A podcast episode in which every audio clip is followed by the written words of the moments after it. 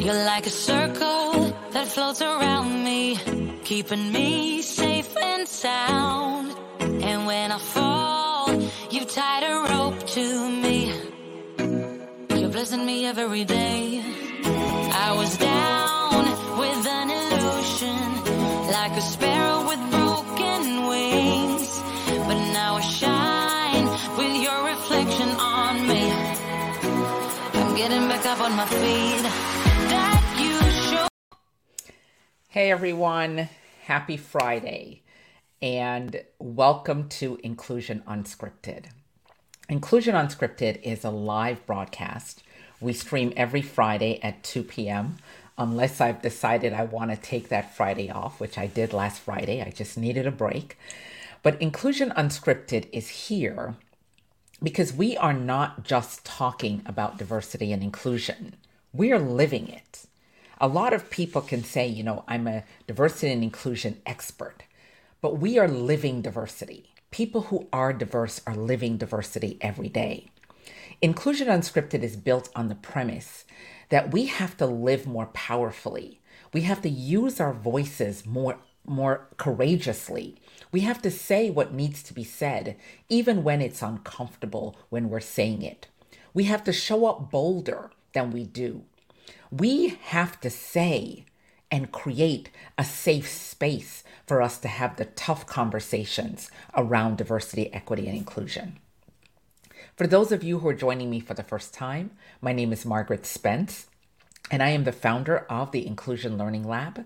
And this podcast, livecast, is my voice, adding my unfiltered voice to the arena of diversity, equity, and inclusion. But I bring a lens not only as a consultant, as a woman, but as an advocate for various parts of the inclusion process. I help organizations build dynamic DEI programs. I help organizations build effective women's leadership development programs. So that's me.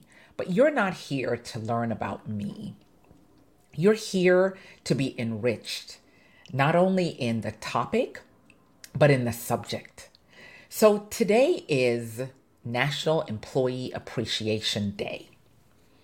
And I had the honor of participating with Bamboo HR yesterday in their employee engagement process. And a bunch of you reached out to me on LinkedIn to say thank you for sharing your voice in the arena.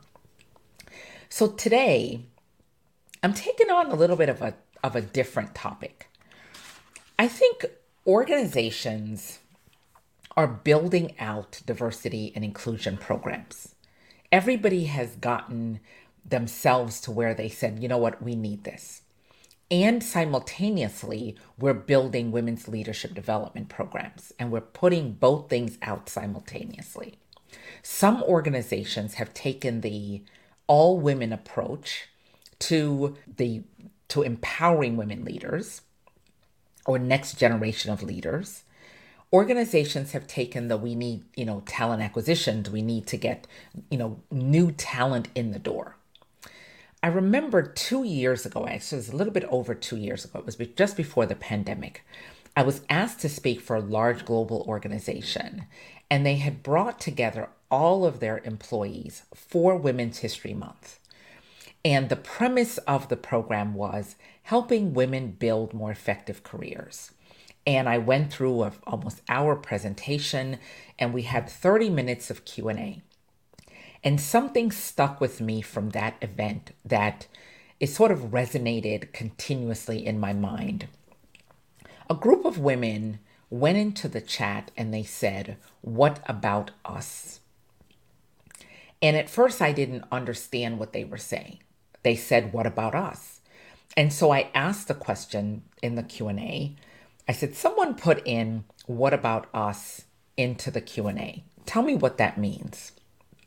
And the women started responding and they said, We've been sitting here in this organization year after year after year, and when we started in the organization, there was no women's leadership development program. It wasn't a thing. Years later, we're still waiting for people to help us manage our careers.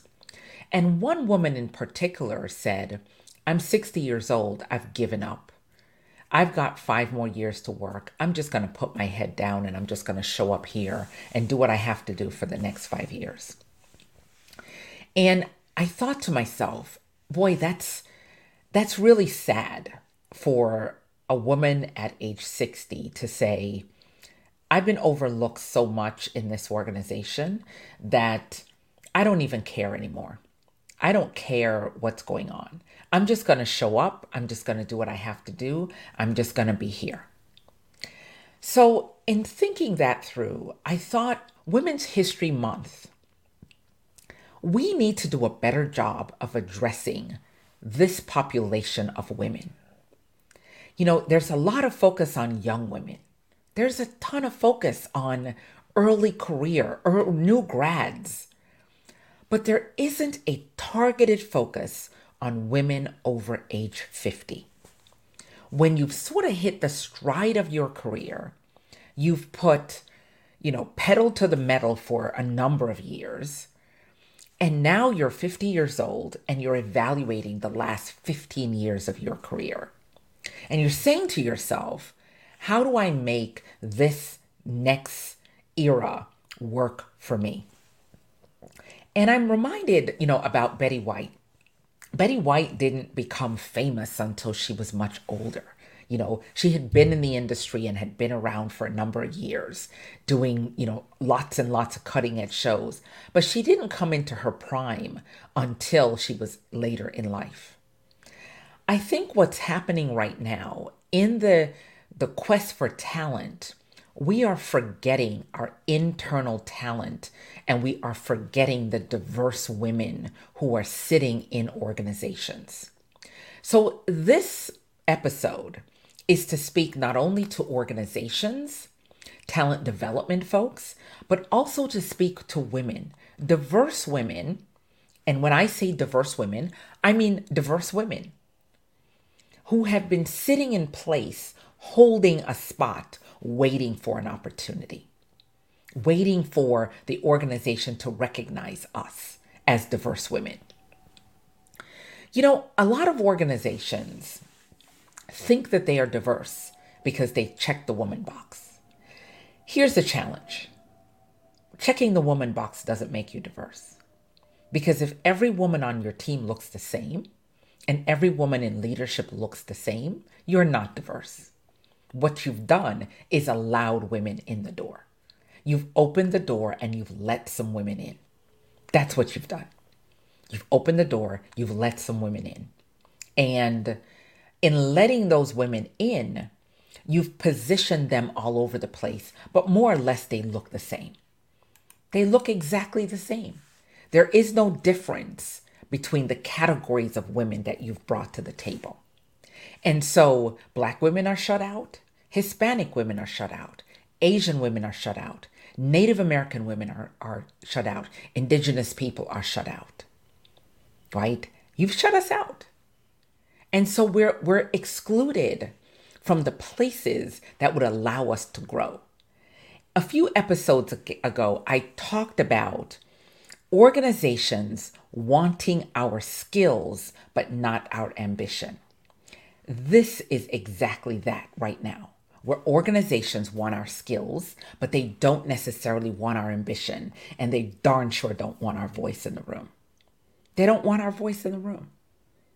And when we push the edges against the system, the system that everybody's so comfortable in, when we push against the grain of the system, we're often seen as angry.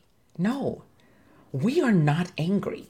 I, I had a, whole episode, I think four episodes ago, where I talked about the angry black woman and, and dispelling that myth because we have a right to be upset. We have a right to our experience. We have a right to saying what is true for us. You know, as people of color, we have been denied over time the ability to speak our truth. We've been denied that. And when we speak our truth, it becomes offensive. It becomes something that has to be qualified. You know, no man says his truth and then has to qualify it. But if a black woman says her truth, she has to qualify it. You've got to give the context around what that truth is. But here's what I know. And as someone who's knocking 60 at the door, and I have no qualms in saying it, I've spent a whole bunch of my career, nearly 40 years, pushing against the grain and not always speaking up the way that I need to speak up in a room. But I found my voice. I found my voice. When I turned 50, I literally found my voice. The second I turned 50, I found my voice. Because at that point, I didn't really give a damn.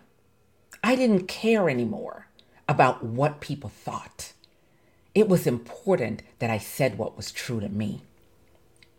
And I think for women in your organization at age 50, they're now questioning their purpose, they're questioning the process, they're trying to figure out what their contribution is and how valued the contribution is to the organization.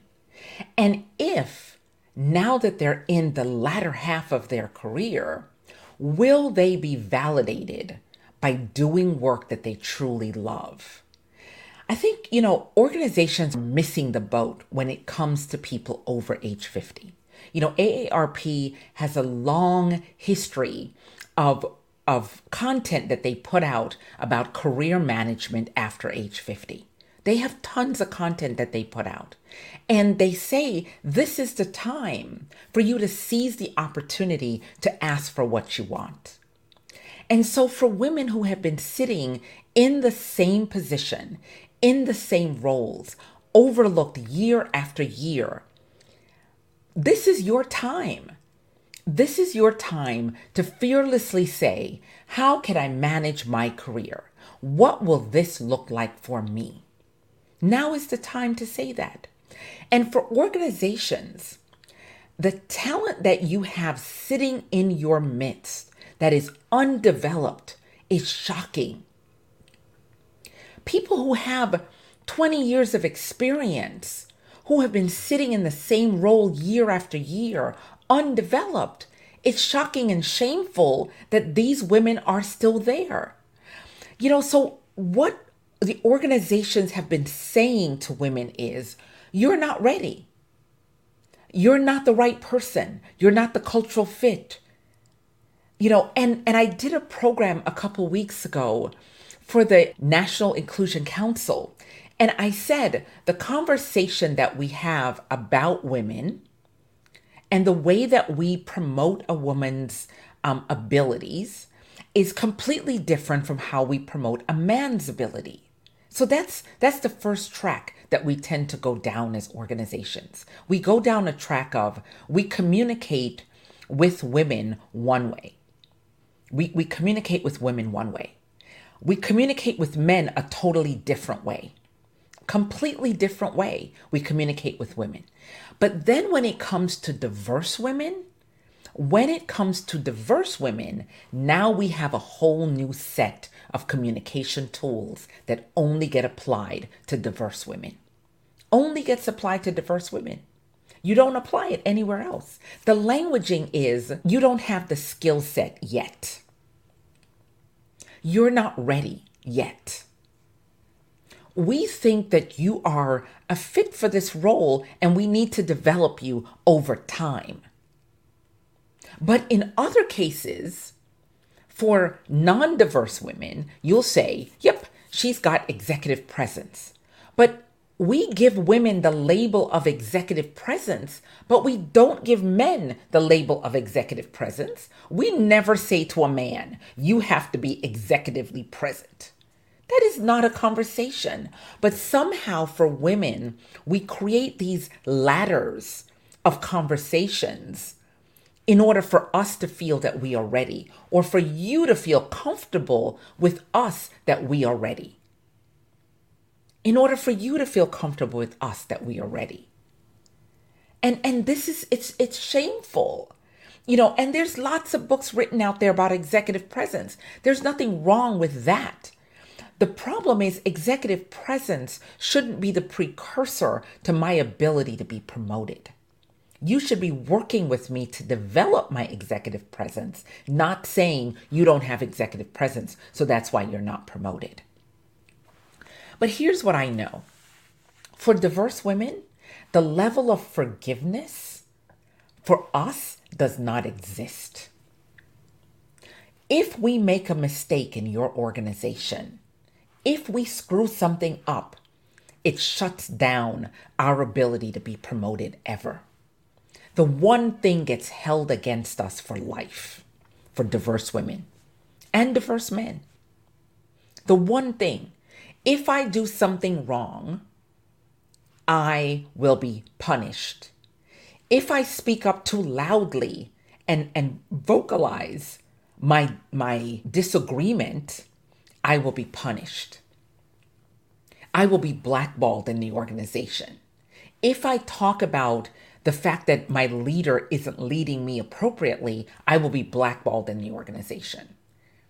If I bring my voice to the table fully, I will be destroyed. And so, what happens is Black women get into the people pleaser mode. Diverse women get into the people pleaser mode. We know that what you are doing is not correct, but we don't want to say it because we're afraid of committing career suicide. That's what happens. We're afraid of committing career suicide. We, we are struggling through committing career suicide. And so, oftentimes, what you'll find is what you will absolutely find is women of color sitting silent. We'll smile. We'll say, Yep, this sounds good to me. We won't say it because we're afraid of losing. But here's what I know, diverse women you've already lost. If you don't use your voice, you've already lost. And if you're in an organization that doesn't want to hear your voice, you've already lost. That's the truth. You've already lost. So we have to really think through the development track that we allow women to enter. We have to really think through the development track for women. And we have to think about the development track for women over age 50. That's the key. Do we do we honestly think that women over 50 don't want to have proactive careers? Do we honestly think that? Do we think that when a woman is 50 years old or 55 years old or 58 years old or 59 years old that she doesn't want to continue to build her career? Do we honestly think that a woman loses her ambition the older she gets? I'd say to you that women don't lose their ambition when they get older. They don't. Women over age 50 are probably way more ambitious than they were when they were 20 because maybe they were raising kids then and they couldn't give the energy to the organization that they can now. So I honestly think this is an untapped marketplace. This is an untapped talent pool. I guarantee you, if you go into your organization right now and you look around and you say, you ask a simple question Where are the women? Ask that question. Then say, where are the women over 50? What roles are they in? What roles are they occupying? What, what positions do they have in the organization? If we say that pretty forcefully, we'll probably look around and say, wait a minute, we forgot a whole swat of women. And yes, Jim, it is an element of intersectional psycholo- psychological safety. It is for, for women over 50, absolutely. Because when we talk about women, and then we talk about diverse women, and then we talk about women who are older, and we have this whole mindset that a woman doesn't want growth. I think at the back half of my career, I'm doing way more stuff now than I did when I was in my 40s because I had my kids in tow. Now I don't have my kids in tow. I don't. So I have the freedom to say, I want something to look a little bit differently. I want my career to look different. So how do you as a as a talent driven organization, every organization is talent driven. How do you allow women to sit on the vine and die? How do you allow that? What is the psychological process that you went through to allow the women in your organization to die on the vine? And what is the conversation you have about diverse women and allowing them to die on the vine as well? How does that look? How does that look for diverse women? It's a key question. Because for diverse women, we are tired of showing up and giving you our all and getting nothing in return. We have the same dreams as every other woman. We have the same dream as men. The women in your organization have the same drive. Lean In has done study after study after study that says women want opportunity just as much as men, if not more. The challenge is that when we put our hat in the ring, it's swatted down the first time. Then we may find enough courage to put our hat in the ring again and it gets swatted down the second time. Then we'll say, okay, maybe I need to go fix myself. And as women, we go off now to fix ourselves because that's what we've been told. Go fix yourself. Go become better. Maybe you're not ready yet. So we go do the work that you've asked us to do. And then we come back and put our hat in the, hat in the ring again, and it gets swatted down for the third time.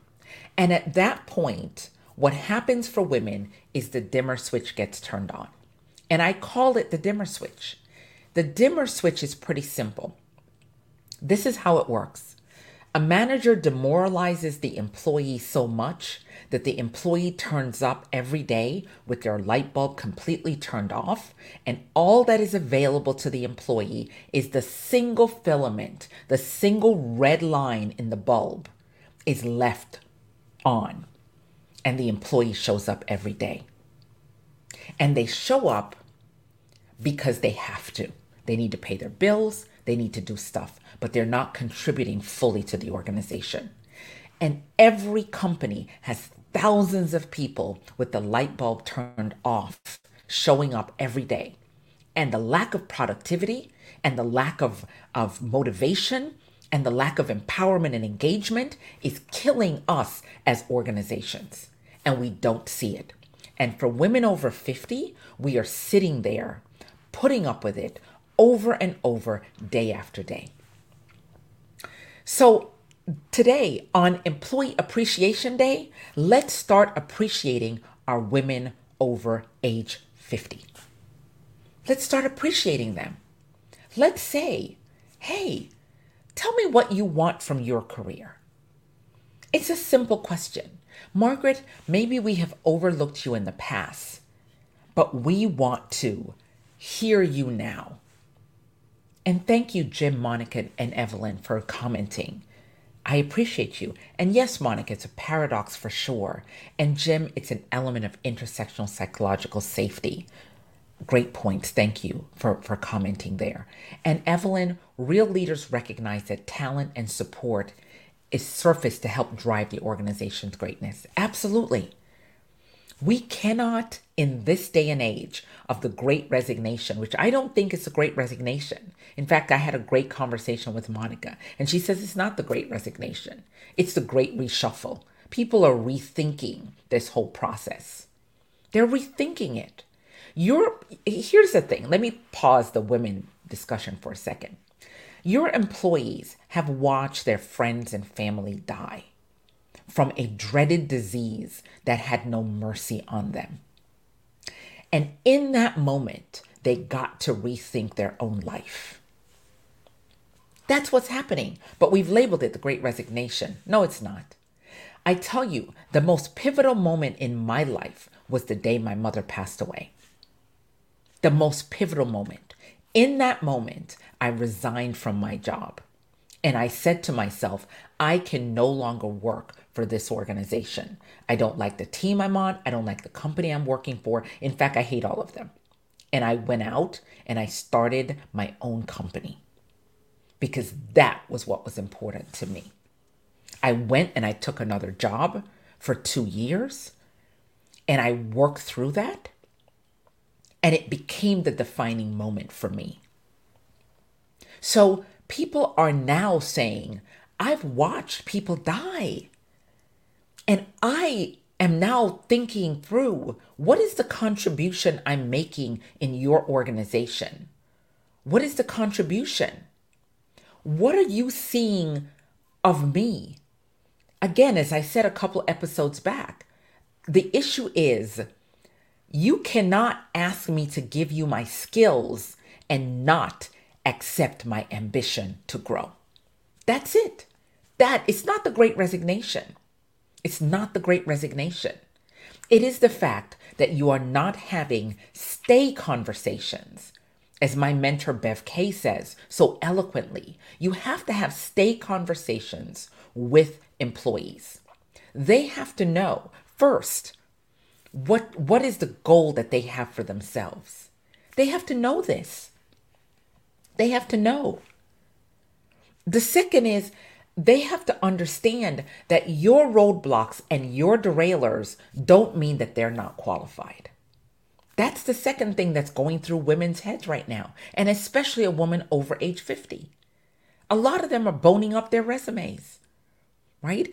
They have to say, if I have a development and a skills gap, is this organization developing me? Are they pouring into me the way that I am pouring into them? Is that happening? That's the question. Right? And then they have to say, is the organization mentoring me? Is the organization finding me champions and sponsors? Is the organization giving me stretch goals and stretch assignments? Or are they comfortable leaving me in the same seat for the next 20 years or the next 15 years? Are they comfortable leaving me there? Are they comfortable? That is the question. And yes, Dale, they are prioritizing themselves over the corporate profits. Corporate profits mean nothing to your employees, especially if they've watched their friends and family die from COVID 19. It means nothing because they recognize one thing when you're dead, the money doesn't matter. And so now your employees are asking for happiness. They're asking for engagement. They're ha- asking to do work that makes them come alive. They don't want to push paper. They don't want to do that. They want to say to you, hey, company, I'm a woman over 50. I want to contribute greater. I have all these skills that I've gained over the last number of years, sitting in multiple roles. I want now to elevate myself. I want to build my personal brand. I want to contribute so that everybody sees my contribution. Because what happens to diverse women specifically is we will do the work and our bosses will take the credit. And so nobody really understands our value until the day we decide to resign and walk out the door. Then suddenly they're like, wait, oh, you were the one doing the work. You were the one doing the work all this time. That's when they come to the realization that, that you were the one doing the work. So the question is, how do we empower women? And and here let me talk to you women out there. Let's talk to you first before I talk to the organization. Because the organization has had lots of time to get this right and they've gotten it wrong. So let me talk to you as women. The first question that I say to every woman if you are trying to figure out what to do next, ask yourself, what do I want my next chapter to look like? Because at age 50, we are now writing chapters in five year increments. We're writing the chapter from 50 to 55, the chapter from 55 to 60, the chapter from 60 to 65. And if we choose to stay in the workforce, we're writing maybe the chapter to 70 if we choose to stay in the workforce. But the chapter from 65 to 70 might be your own thing, might be the passion project that you put off your whole life that you want to pick that up in retirement and run with it. That may be the thing. I have a great friend who retired and she basically started her coaching and consulting business, and that is now her next chapter. So for us as women, our chapters are often written in five year increments, but we have to get clear about what we want the chapter to look like. We have to recognize that we have the pen and the paper, and it's our book that we're writing. Oftentimes, as women, I'm a caregiver. My dad turned 93 on Tuesday, and I'm a grandma, which is even more amazing, right? So here's the thing I know that I've written my five year chapters. And for me now, this five years, this next five years that will take me to age 65, I'm saying I want to leave an impact for the next generation. And I'm going to show up bolder to leave that impact for the next generation. And I'm going to lend my voice in the rooms that I'm in so that the next generation has better opportunity than my generation did. That's my goal my five year goal. So, how do I make that happen? Now is when you do the hard work. The hard work is being able to ask for what you want. Maybe all these years you've sat in that desk, you've sat there year after year, and you've never truly been bold enough to ask for what you want. This is the time to do it. This is the time to say, I want to know what my development goals are. I want to know how you're going to develop me. Here are two positions that I want to achieve in the next five years. How am I going to get there? Now is the time for us to have that conversation. Today, not a week, a year, five more years. No, now. Feel emboldened to step into your greatness. You know, it's Employee Appreciation Day, but it is Women's History Month. We are standing on the backs of great women. Great women who went through lots of suffering and suffrage for us to be here. And women who are still fighting in the trenches for our rights. It's time for us now to say, I am ready to write a new chapter in my book, and this is how it's going to look. This is how it's going to look. For organizations, talking to you, you talent development folks out there, you HR folks out there. It's time for you to create a psychologically safe work environment for women over age 50 because you haven't done that. You haven't done it. Now is the time for you to do that. Now is the time for you to evaluate how you talk about women who have been sitting in the organization for years. What is the languaging that is being used to describe these women?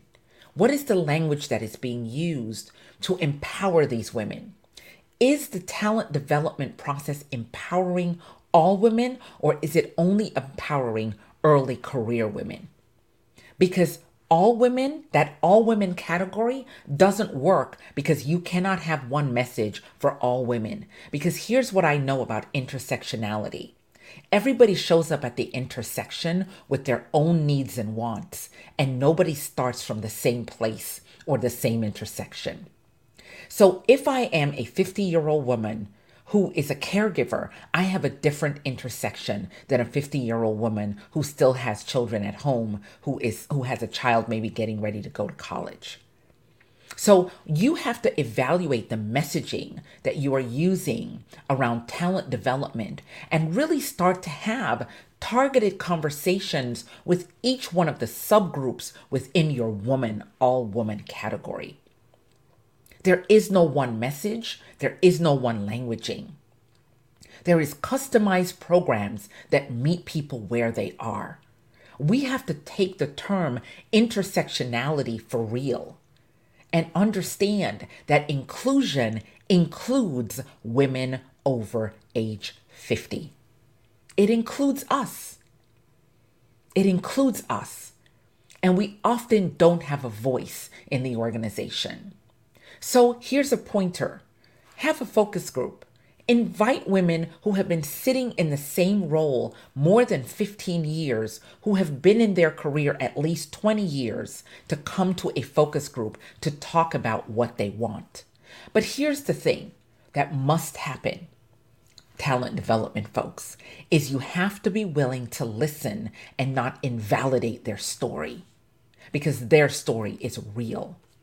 We cannot go around invalidating people's story because it makes us uncomfortable. It is their story to tell.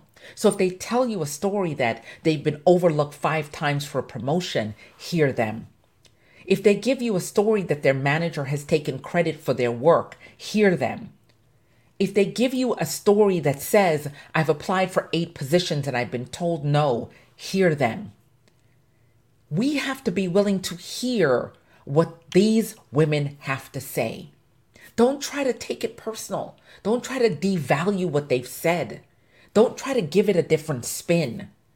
We don't want to hear your spin. We're giving you our story, our truth, our voice that has often been marginalized and quieted. That's the real the reality for women over 50 and that is the absolute reality for diverse women over age 50.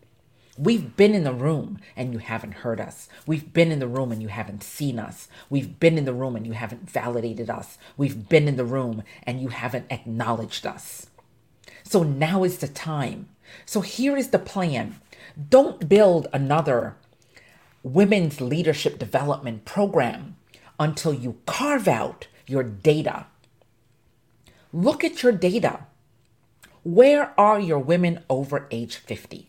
Have they been in the same role? What's the tenure in the role for these women? How many times have they applied for a promotion and been told no? And if your data can't capture that, you probably need to start capturing it for the younger generation. Because here's what I know about the young folks I have a 37 year old and a 28 year old. If they get turned down for the promotion twice, you don't need data, they're gone. Because our generation, the 50 somethings, we've been taught to perfectly show up in your imperfect world and sit and wait our turn for things to happen. The next generation's not going to do that. So if you get this wrong with the current generation that's in your workforce, the almost 50 year olds and the 50 and over, if you get it wrong, the 20 year olds will not give you grace they will walk out the door and you will have a revolving door of talent. So here's the thing your current talent pool is your incubator. It's your incubator. It's where you get to go fix all the things that you've done wrong. It's where you get to go fix all the things that need to be fixed. So, talent development folks, I'm talking to you, HR. My peeps, I'm talking to you we have got to validate the current talent at the same time as we bring the new talent in. Because if I watch you throwing resources at the new talent and you aren't validating me, I'm boning up my resume and I'm moving on. Because here's what COVID taught us there's lots of opportunity out there. There's lots of recruiters who are dialing people up right now. And if the recruiter and the new company can sell the company better, your person is going to be gone. And here's the other part when diverse people walk out the door, it's about the time that you figure out their value to the team because they're usually the one doing all the work and getting the least amount of credit. That's the truth. See, I told you guys, Inclusion Unscripted is here to have the hard discussions that nobody wants to talk about. We're not here to make it nice. I don't have the time or the energy to put a bow on it or a lipstick on some pigs. Don't have time for it. I'm saying what needs to be said. We've got to do better as talent development folks, and we've got to do better as leaders. And we have to do way better as HR people to identify the intersectional voices in our organizations. We've got to do better. And yes, true talent is hard to find. Yes, this is it. It's it's hard to find. True talent is hard to find. And so, women over 50, here is my charge for you ask for what you want and don't take no for an answer because there's no longer a time for you to decide that you don't want something. You need to say it because five years from now, 10 years from now, 15 years from now, when you turn 65 and you decide to fully retire, I don't want you to live with regret. I don't want you to live with, I should have shown up bolder. I should have done more to get the position. I should have worked harder at this, or I should have really asked for what I want. Don't live with regret. Today is your day. Seize the moment, seize the opportunity. And so I want to thank all of you for joining today. As I said, we are here every Friday at 2 p.m. Inclusion Unscripted, where we are living diversity, not creating it. We are living diversity. Diversity is a living being. And if we don't understand that diversity and inclusion ri- requires us to live in that space, then we continue to do projects and try to fix something. But we are all diverse. Every single one of us is diverse. The issue is we are not inclusive and we don't create equity and equality for all and we don't empower employees to thrive.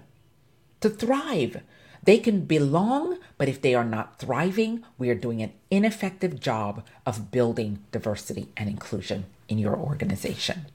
So, thank you all for joining me, and I appreciate you. Uh, you can visit inclusionlearninglab.com and sign up for our newsletter. And next week, I'm going to demo our DE&I community that we have officially launched and I want to demo that and, and give you guys a taste of what we have in our diversity and inclusion community. So thank you again. Have a wonderful weekend and enjoy. And we will be back. You're like a circle that floats around me, keeping me safe and sound. And when I fall, you tied a rope to me. You're blessing me every day.